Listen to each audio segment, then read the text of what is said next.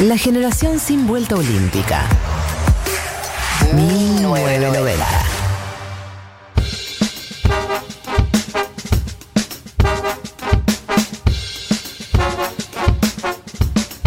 ...14.37, seguimos en 1990. Yo quiero mandar un saludo a Rocío Criado. Yo no sé si ella nos está escuchando, pero me llegó que escucha el programa, eh, porque los sábados trabaja. Eh, y nada, si estás ahí escuchando, diciendo que estás un saludo a mi tía. Eh, yo escucho Crónica Anunciada, así que nos escuchamos mutuamente. ¡Ey! Mandamos un saludo. Sí. Ay, qué dulce que es. Ella es tan dulce. Es, es amorosa. Escucharla al aire es La tipo, amamos. La amamos. Mm. Te queremos un montón. Somos muy fans de Rocío Criado en este programa. Bueno, y ahora vamos a hablar de jubilados por algún motivo. nada tiene que ver con nada. La Este línea argumental. esto es eh, un giro, en un giro de eventos completamente inesperado. Vamos a entrar en el glosario de economía del día de la fecha. Martínez Liptuk, explícanos qué pasó. Bueno, pero ¿saben qué? Rocío Criado en algún momento se va a jubilar también. Así que todo tiene que ver con todo. Está todo conectado. Todo sí. conectado. Bueno, bajamos un poquito después de cantar a los gritos, Mon Laferte, y que no se escrachen. Sí, sí, fuimos escrachadas. Escrachadas. El lunes el gobierno anunció cuál va a ser su nueva fórmula que va a proponer al Congreso, eso es importante, todavía no tiene que votar el Congreso, para actualizar las jubilaciones, la nueva fórmula de movilidad jubilatoria. ¿Por qué nos importa? Vamos para atrás, muy para atrás, ¿les parece? Me encanta, siempre vamos para atrás con vos. y, y nosotras, tipo, sí, claro. Si no- Yo ya tengo la cara, Marta dijo fórmula y yo estoy como la señora del meme de los números, pero inmediatamente la fórmula jubilatoria. Sí, sí, sí, sí, que hay que hacer un Bueno, cálculo. vamos, no, vamos a tratar de meter la menor cantidad de números posibles. Octubre de 2008. ¿Sí? ¿Qué pasaba antes? Las jubilaciones, como dijimos, en la Argentina no hubo tanta inflación en los 90 y al principio de los 2000 tampoco. Entonces, las jubilaciones, si no había inflación, se quedan más o menos igual. Empieza a haber inflación. Y el gobierno que hace empieza a aumentar las jubilaciones por decreto. Esto sí, 2002, 2003, 2004, todos esos años las aumentaba por decreto. Octubre de 2008 el gobierno dice, bueno, vamos a hacer una ley para actualizar las jubilaciones según una fórmula. ¿Cuál va a ser esta fórmula? Va a ser mitad por el salario, o sea, lo que aumentan los salarios privados, y mitad por la recaudación impositiva. ¿Sí? Eh, Se va a aumentar, aumentar semestralmente, semestralmente, sí, Yo te complicado, ayudo. Semestralmente, en marzo y en septiembre. ¿Sí? ¿Hasta ahí estamos? dos veces por año. Dos veces por año. Las jubilaciones le ganaron a la inflación la mayoría de los años que rigió esta fórmula, salvo cuando aumenta la inflación. ¿Por qué? Porque corre de atrás a la inflación. ¿Qué significa? Si yo, a, a mí en marzo me aumentan con la inflación que hubo antes, pero después la inflación va a ser mayor, Claro. yo voy a perder contra esa inflación mayor. Bien. Entonces, en 2010, 2014, 2016 perdió contra la inflación. Pero una pregunta, eh, ¿cómo eh, supuestamente los salarios, y uno de los dos parámetros para la fórmula eran los salarios privados, ¿los salarios no aumentan también en función de la inflación? Claro, esa es la lógica. Pero bueno, 2014, si se acuerdan, por ejemplo, hubo devaluación. Claro. Los salarios privados perdieron. Entonces ahí, que es un poco lo que vamos a hablar esta, en esta columna, es la economía te termina marcando sobre todo qué le va a pasar a las jubilaciones. Y no tanto la fórmula. Porque si la inflación se dispara, como pasó después en 2018, también van a perder. Por más de que no se actualicen por los salarios.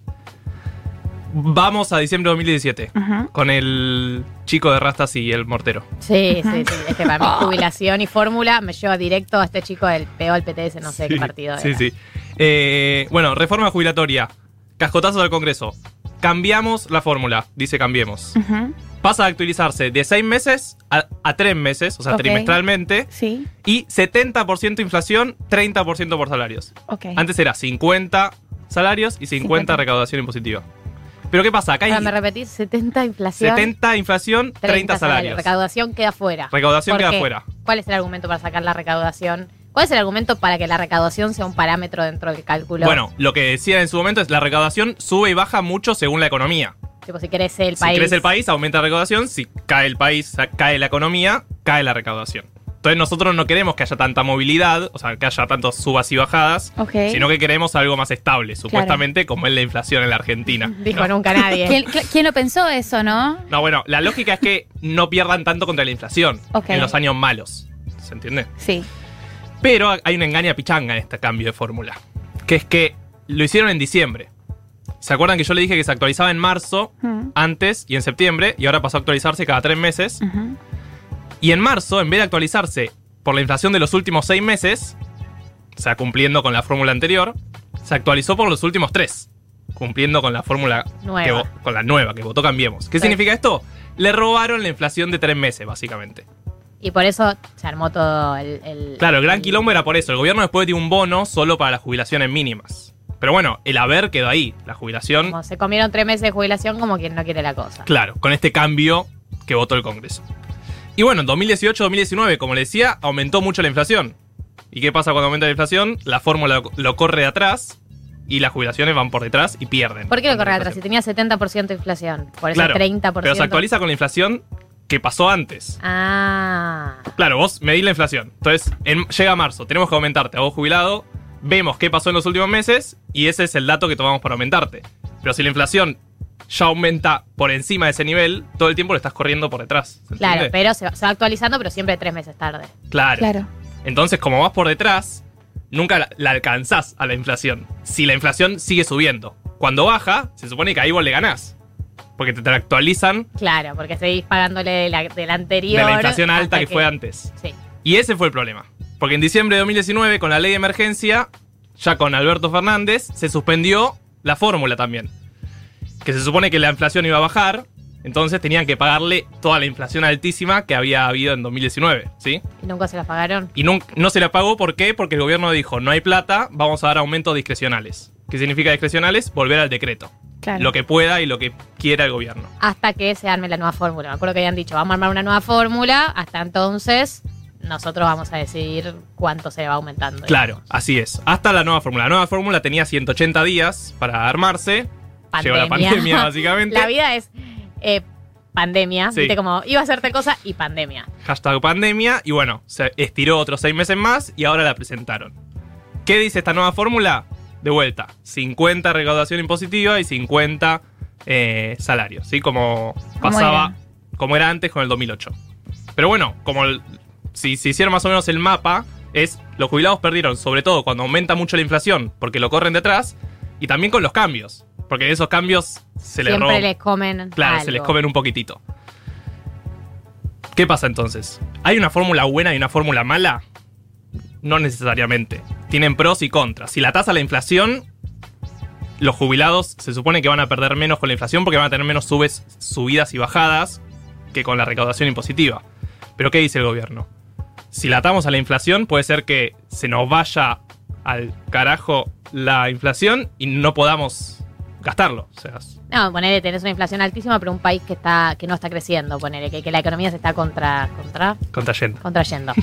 Eh, y tenés que pagar un aumento eh, en consonancia con la inflación o un aumento de tal cantidad que no va, eh, digamos, a la par del crecimiento del país. Creo que ese es el Claro. argumento, digamos. Entonces, si vos lo pones con la recaudación impositiva, es la plata que te- le entra al Estado. Entonces, si aumenta esa plata, te pagamos más. Si esa plata no aumenta tanto, te pagamos un poco menos. Tipo, si sale el impuesto a las grandes fortunas, te pagamos más. Claro, y ese también es el otro tema. Cambia mucho la, según la política tributaria del Estado. Claro, porque la recaudación no depende solamente de que la economía crezca, sino tipo, si cambias eh, la manera de recaudar impuestos, también cambia. Claro. Entonces, lo que dicen los detractores de esta fórmula es no le está dando mucha previsibilidad a los jubilados de que no van a perder contra la inflación.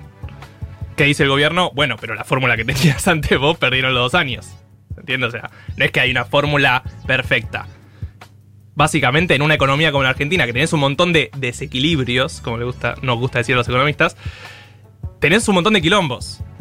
Las jubilaciones son uno de ellos. Pero bueno, si tenés una alta inflación, también hay años que los salarios reales pierden un montón. Entonces, Claro. eso no debería pasar en una economía normal. Claro, es como que es como que de alguna manera yo creo que hay un sector del que muchas veces entiendo formo parte yo también que tiene la fantasía de que la- las jubilaciones no se vean afectadas por todo el resto que están pasando de cosas que están pasando en el país tipo cae el salario real cae la economía cae todo pero queremos cubrir a, los jubilados y a las jubiladas eh, de, de esos desequilibrios y pienso que en algún en algún punto eso tiene una limitación Sí, obvio. También pensemos que las jubilaciones mínimas son 18 mil pesos. Claro. O sea, son bajísimas. Y, y en parte la discusión es esa, es cómo redistribuimos la pobreza, básicamente, que es un poco lo que veníamos hablando. ya Para- la vara está muy baja y los parámetros son bajos todos bajos. Claro, entonces, tenemos que salir de esta, básicamente. ¿Cómo hacemos? Creciendo. Si crecemos, los jubilados van a mejorar, los salarios van a mejorar y demás. Ahora, no estaríamos creciendo, ese es el tema. Hace 10 años que la Argentina sube baja, sube baja, sube y baja. Y ese es el problema. Discutamos la fórmula de, jubil- de jubilaciones claramente, porque es importante, porque además, y esto es algo que no siempre se dice, pero la fórmula esta impacta también en AUH, por ejemplo, o en otros planes sociales muy importantes. Entonces, ¿Por qué? porque la AUH se mueve también con, con esta fórmula de movilidad. Ah, y es ahora también va a ir así, o sea, la UH, la UH va a estar ligada a la misma fórmula 50-50 otra vez. Claro. Eh, y hay un montón de planes sociales que también están ligados a esta fórmula. Que básicamente el Estado dice, bueno, yo actualizo los planes según esto. Sí. Y hay otro factor que también entra en juego, que es la informalidad en el trabajo, que es la cantidad de trabajadores informales que tenemos, por lo tanto menos personas que aportan, por lo tanto menos personas que pueden sostener el sistema. Claro, eso pasa en casi todo el mundo, que es que antes la población eh, crecía, básicamente, entonces había 100 jubilados, por ejemplo, pero había 150 trabajando. Y esos cin- 150 bancaban a los 100 jubilados, ¿sí? O sea, con los aportes que hacían, con los impuestos que pagaban. Bueno, la economía hace un par de años que viene cambiando, hay un montón de trabajo informal en muchas partes del mundo, pero además la población que trabaja, por ejemplo acá en Argentina, viene cayendo también. Entonces, va, a haber más jubilados y menos población que trabaje. Y claro, y menos, incluso los que trabajan, un porcentaje, un 30, ¿cuánto tenemos de, de economía informal? 30, Sí, sí, sí. 35% que no, ap- no aporta, porque la tienen en condición de informalidad. Nada, es como, todo, es como si todos los problemas estructurales económicos de la Argentina confluyeran en la fórmula de los jubilados. Obvio, y, y la crítica también es que siempre se termina ajustando con los más débiles, que justamente terminan siendo los jubilados, y sobre todo lo de la mínima, que la mayoría cobra la mínima, como decíamos, son 18 mil pesos. Muy bajo el nivel actualmente de la jubilación mínima.